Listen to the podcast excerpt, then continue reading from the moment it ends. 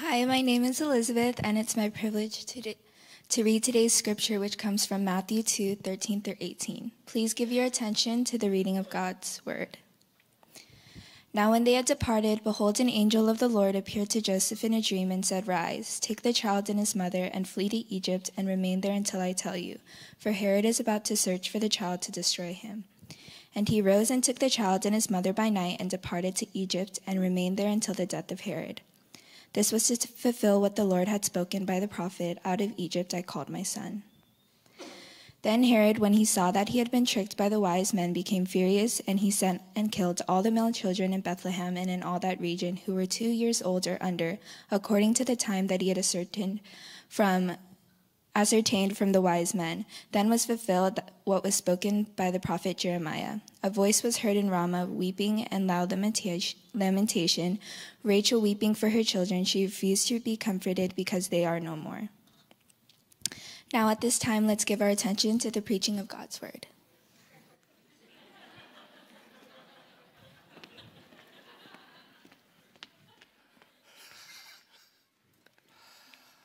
Oh.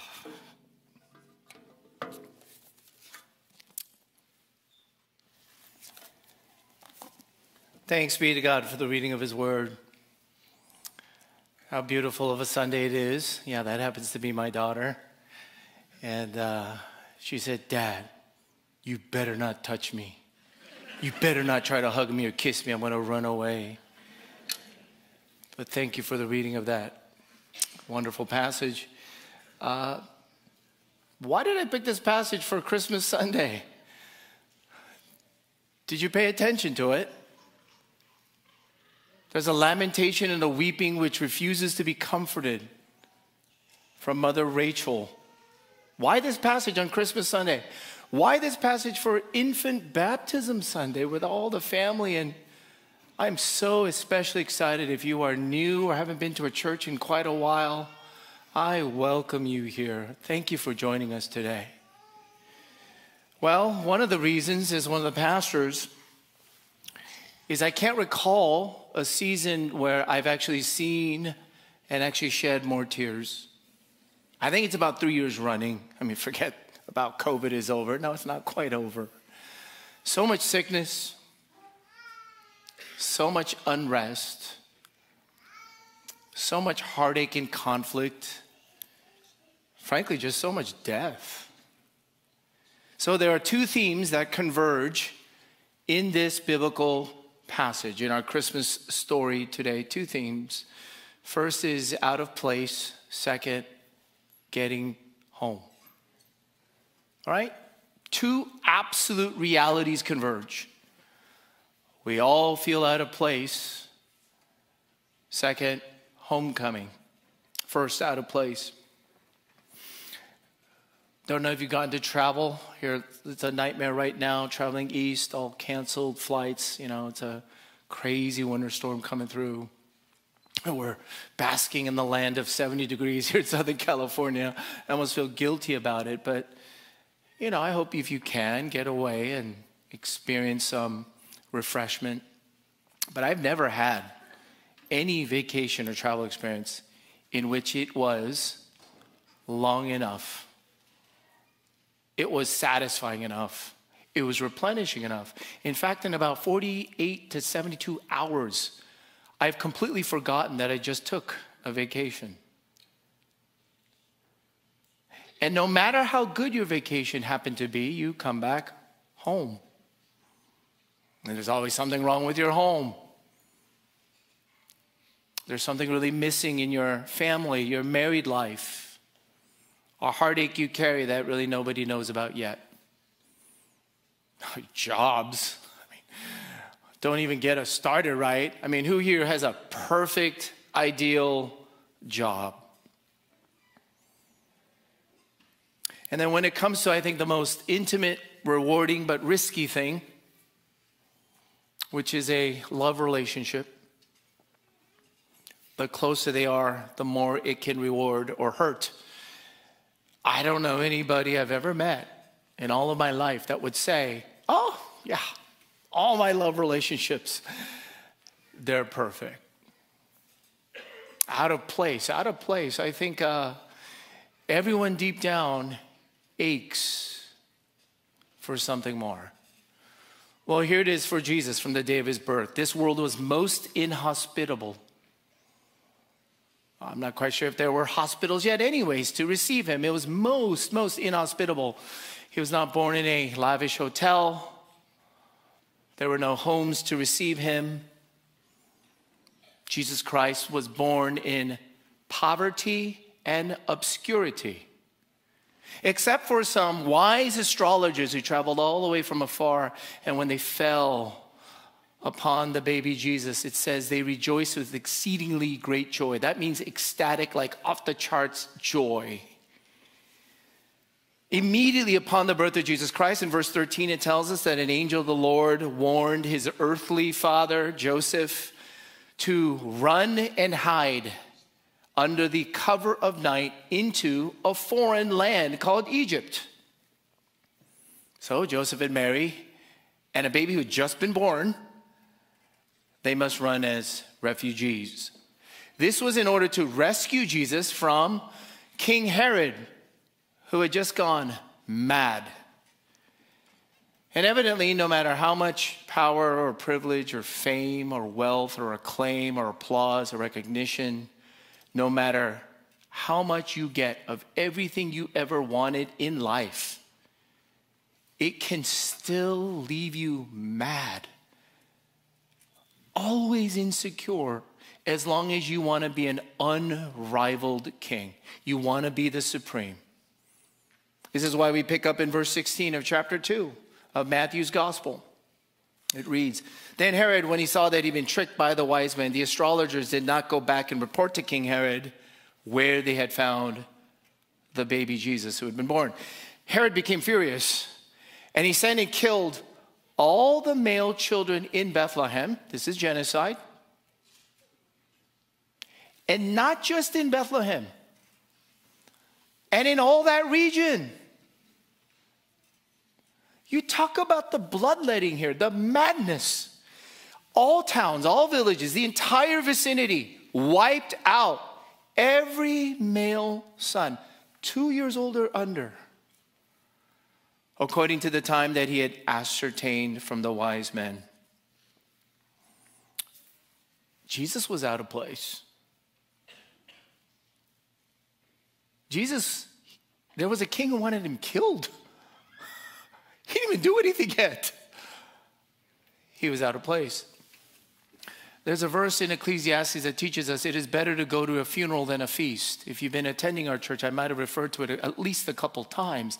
It's one of the most profound, life altering verses I was ever taught. It is better to go to a funeral than a party. It's better to go to a funeral than a festive occasion. What? Yeah. Well, according to the Bible, it's because at a funeral, it's like a dosage of bitter medicine. Oh, it's bitter, but it's medicine. It's medicine because it reality checks you.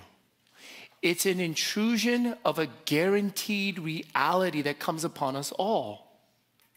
A funeral, if you let it, can be one of the most clarifying, resetting, humbling things you could ever attend as one of your pastors, I happened to attend and mourn and grieve at four funerals within two weeks at the beginning of this month. Four in two weeks. The first one I find the most absurd. I don't think I'll ever get over it. Sarah Choi, age of 23, dying on the mission field. Pastor Jimmy and I grieving at that funeral at Rose Hills. And lo and behold, I watch her father, whom I had grown up with, rise to the pulpit to preach at his own daughter's funeral. And here's how he began through the anguish. Eternity is far more beautiful to me now than hundreds and hours of theological education he had ever received. Toward the end of the father's funeral, he got what you might call preachy, enthusiastic, fired up because he said, May God use the death of my 23 year old daughter to shake a complacent, sleepy church so that many more young people might be called toward global missions.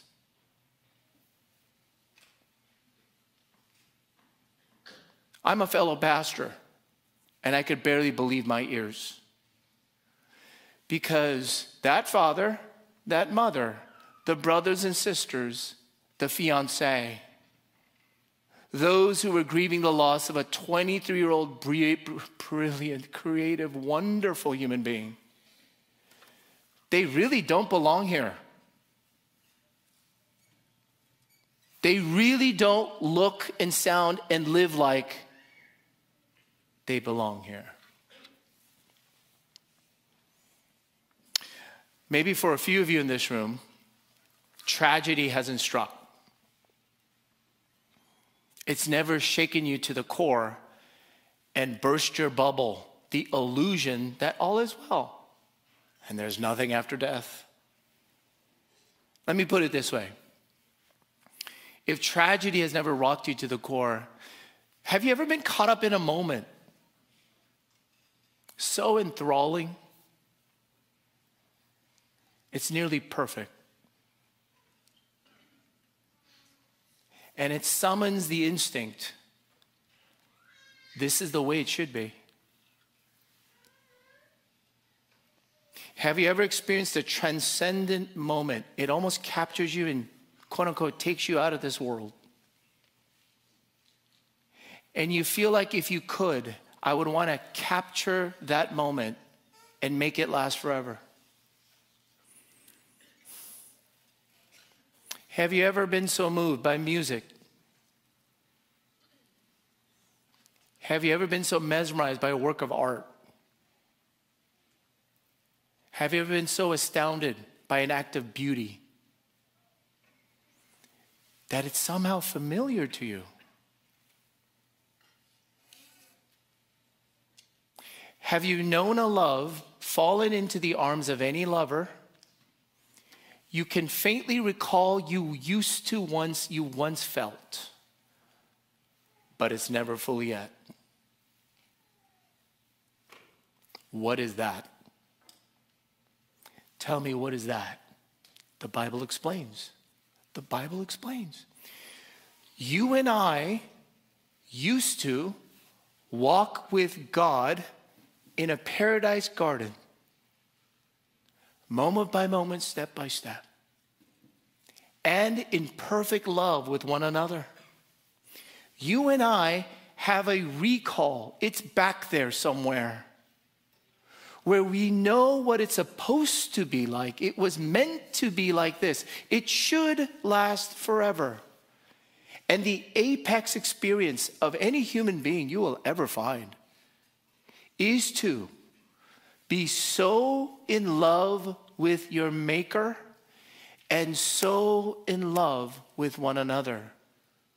Without any bad memories, without any previous hurt, without any suspicion, without any fear, without any defensiveness, without any need to deceive or cover or pretend or compensate, without guilt, without shame, without any darkness, and without any of the anxiety of how long will this really last? And my friends, the Bible would explain to you that if you can faintly recall a love you once felt, but you haven't fully experienced it yet, it's because you and I decided one day we can live a better life apart from God. And we ruined garden paradise and we're all aching to get back in. The Bible would explain to you those longings that you and I have at the deepest core of your soul that go unfulfilled is a sign of truth. It's a sign of reality. It's a sign of who made you.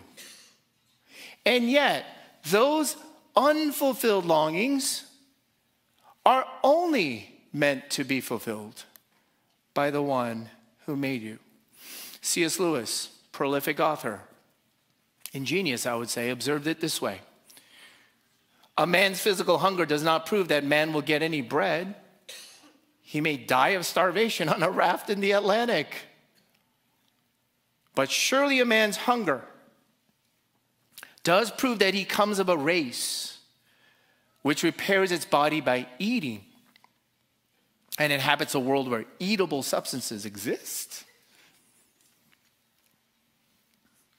If you've ever been hungry, I don't know if you've ever suffered really deep hunger pains. C.S. Lewis would say, doesn't guarantee you'll get bread to fill your stomach, but it does signal there's such a thing as bread. If you are hungry, your human body aches for sustenance, for eatable substances. It is no guarantee you will be fed. However, it is a signal that there's such a thing as food. C.S. Lewis, in another book, goes on to say if your desires are wholly unmet, if your desires are never filled by this present world, it would suggest, don't you think, you were made and meant for another world.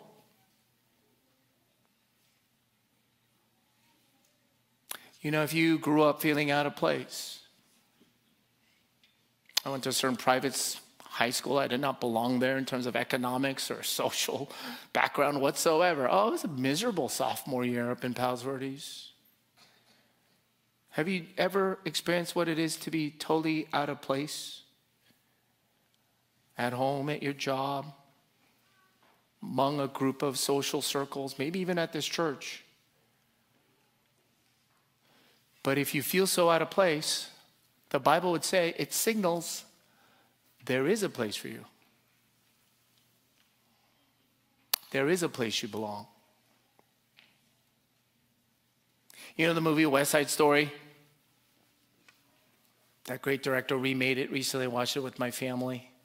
Came home singing it somewhere. There's a place for us. It's almost like a perfect tune from West Side Story. When I first sang it last year, my daughter Taylor recorded it for mockery purposes to laugh at it over and over and over and over again because she can hardly believe how bad her dad can sing. Thinking about this song again, I had it on YouTube in our living room on Friday, and I was singing it aloud, trying my best. And Elizabeth from the kitchen just says, Dad, please stop. And then my wife, Sunny, added, Yeah, nobody likes to hear you sing. And then I could hear Elizabeth giggle and cackle along with her mom's assessment. How ironic, I'm singing out of place. Somewhere there's a place for us. I feel so out of place. You know, if your heart your heart, my heart, aches for more. Your heart is unsettled, deeply unsatisfied. The word of God has something to say to you. 2 Corinthians chapter 4, verses 16 to 18 read, If you've had your heart break, here's what Apostle Paul says don't lose your heart. We do not lose heart. Though our outer self is wasting away, our inner self is being renewed day by day. For this light momentary affliction is preparing for us an eternal weight of glory beyond all comparison as we look not to the things that are seen, but to the things that are unseen. For the things that are seen are transient, but the things that are unseen are eternal according to the Apostle Paul, filled by the Spirit of God, delivering the eternal, timeless, relevant, perfect Word of God. Here is God speaking, showing you something about Himself. Here He is revealing something about eternal future for you and for me. Here is what He is saying. All the heartache or suffering or losses and disappointments and betrayals all the affliction you have ever, ever amassed. According to him, he says, your future glory, your future experience when you really get home will be far richer, weightier, sweeter, more glorious because of what you and I are going through, not in spite of it. It's as if your tears and mine, being amassed, being compiled, produce, it says, produce and prepare for you and I something far, far better in a place for us. That's the first theme. That's the first reality. Out of place. Out of place. Second, homecoming. Homecoming.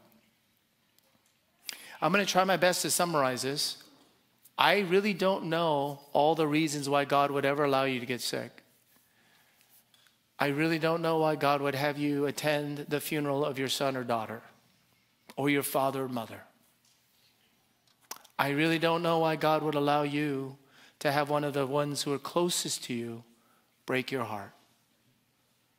But I do know part of that, I do know this from the scriptures. God allows some sufferings and some sorrows so that you can realize where you really belong.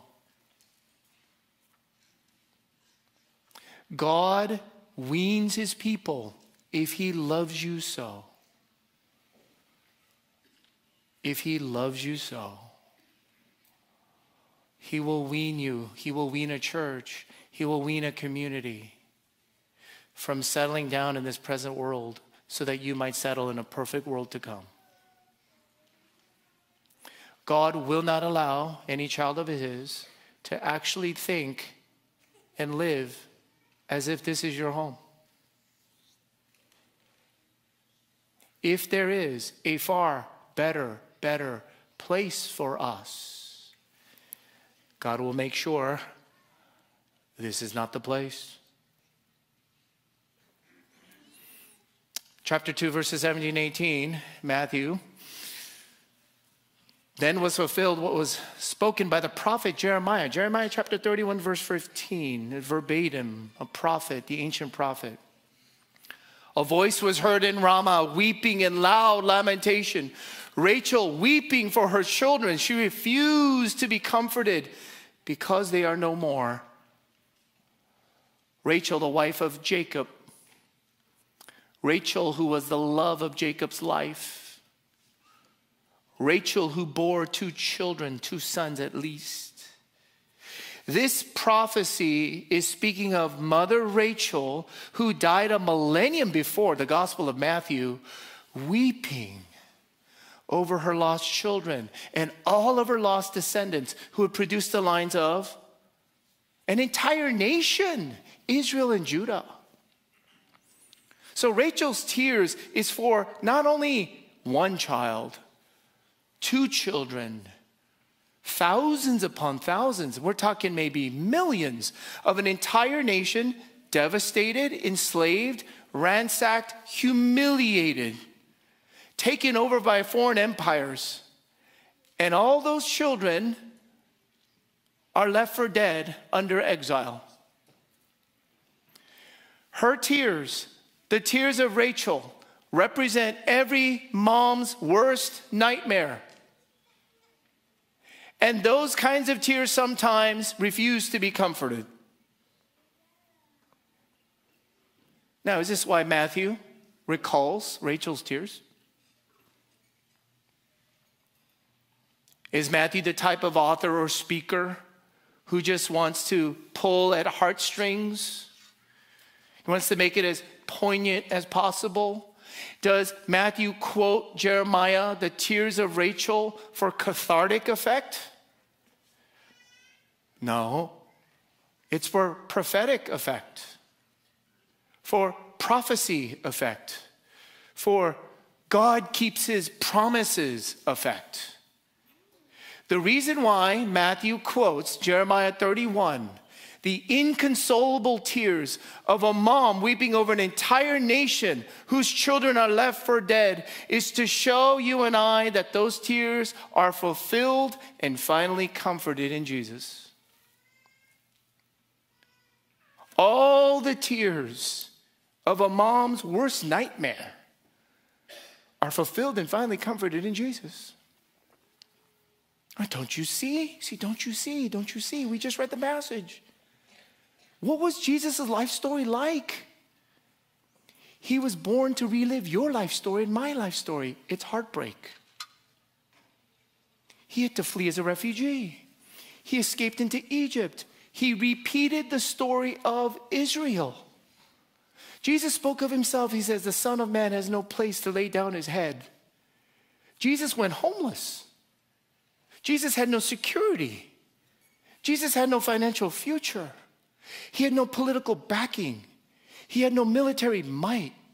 He was not impressive. The Bible actually says he was not look good to look at. This Jesus Christ who says he had no place to raise his head, he was always out of place. And do you know when he himself entered back into a garden, which is just like the Garden of Eden, his closest followers and friends, I mean, these were supposed to be his closest. Jesus is at his most greatest, most vulnerable hour in his entire life. His closest could not comprehend what he was thinking and feeling which, by the way, nobody can. Nobody ever will. Don't put that expectation on anybody except this Son of Man. For the best friends of Jesus fell asleep on him, couldn't stay with him while he was going through his greatest hour of need. Why does Matthew recall an ancient prophecy of Rachel's tears?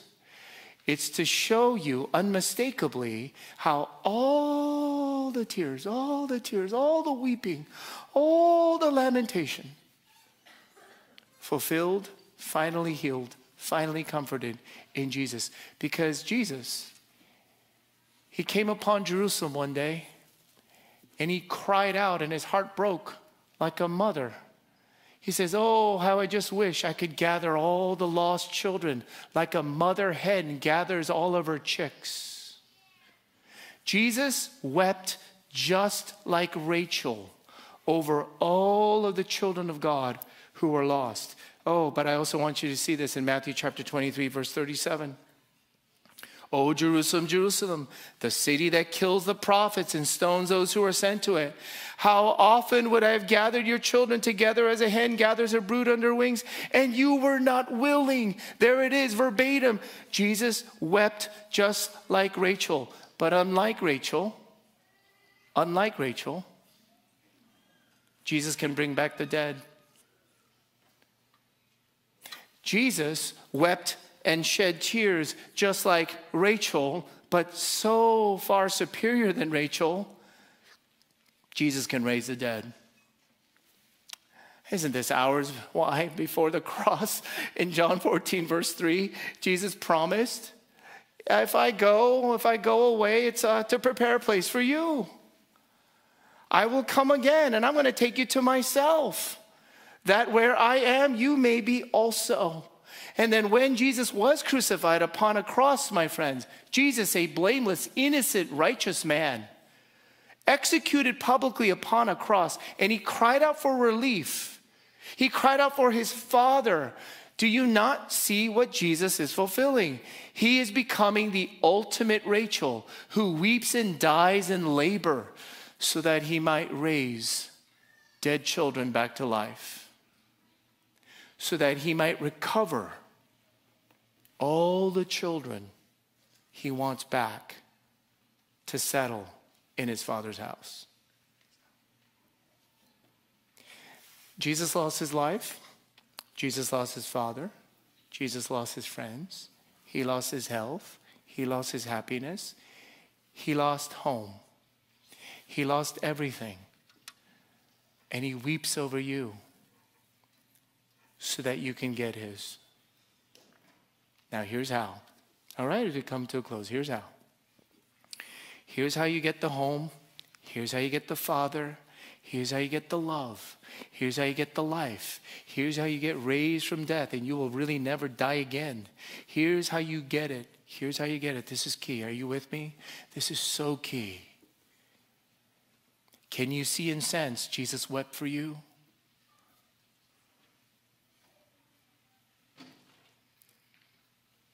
Would you believe that Jesus had you in mind when he wept? Could you believe Jesus wept with your name to it? Could you believe that Jesus, the Son of God, wept and wept and wept because he wanted to call your name? Do you know that Jesus lived and died and was raised again for you? If it's not for you this morning, Jesus will not save you from anything. If it's not for you, you don't need Jesus to do anything for you. If it's not for you, this whole story is in vain. It's all a waste of time. But if Jesus actually wept, shed tears that were at first inconsolable, over you, a son or daughter of God. And when you can sense that those, those tears were actually for you, that He wept for me, He wept for you, then do you know no matter how lonely or rejected or lost or heartbroken you've ever been in a lifetime, you become the most beloved, absolutely adored, adopted son and daughter of God. And until you recognize who Jesus wept for, and where you really belong. Until then, St. Augustine famously said, Our hearts are restless until they rest in thee. Until you and I know where I really, really ultimately belong, my true and forever home. Until I recognize and get refreshed by that all the time, taste it, rest in it. Until I experience that even now in tidbit fashion, or this world is going to just always leave me torn, just ripped apart, just too disappointed, too crushed, too lonely, and too lost. It'll always be winter.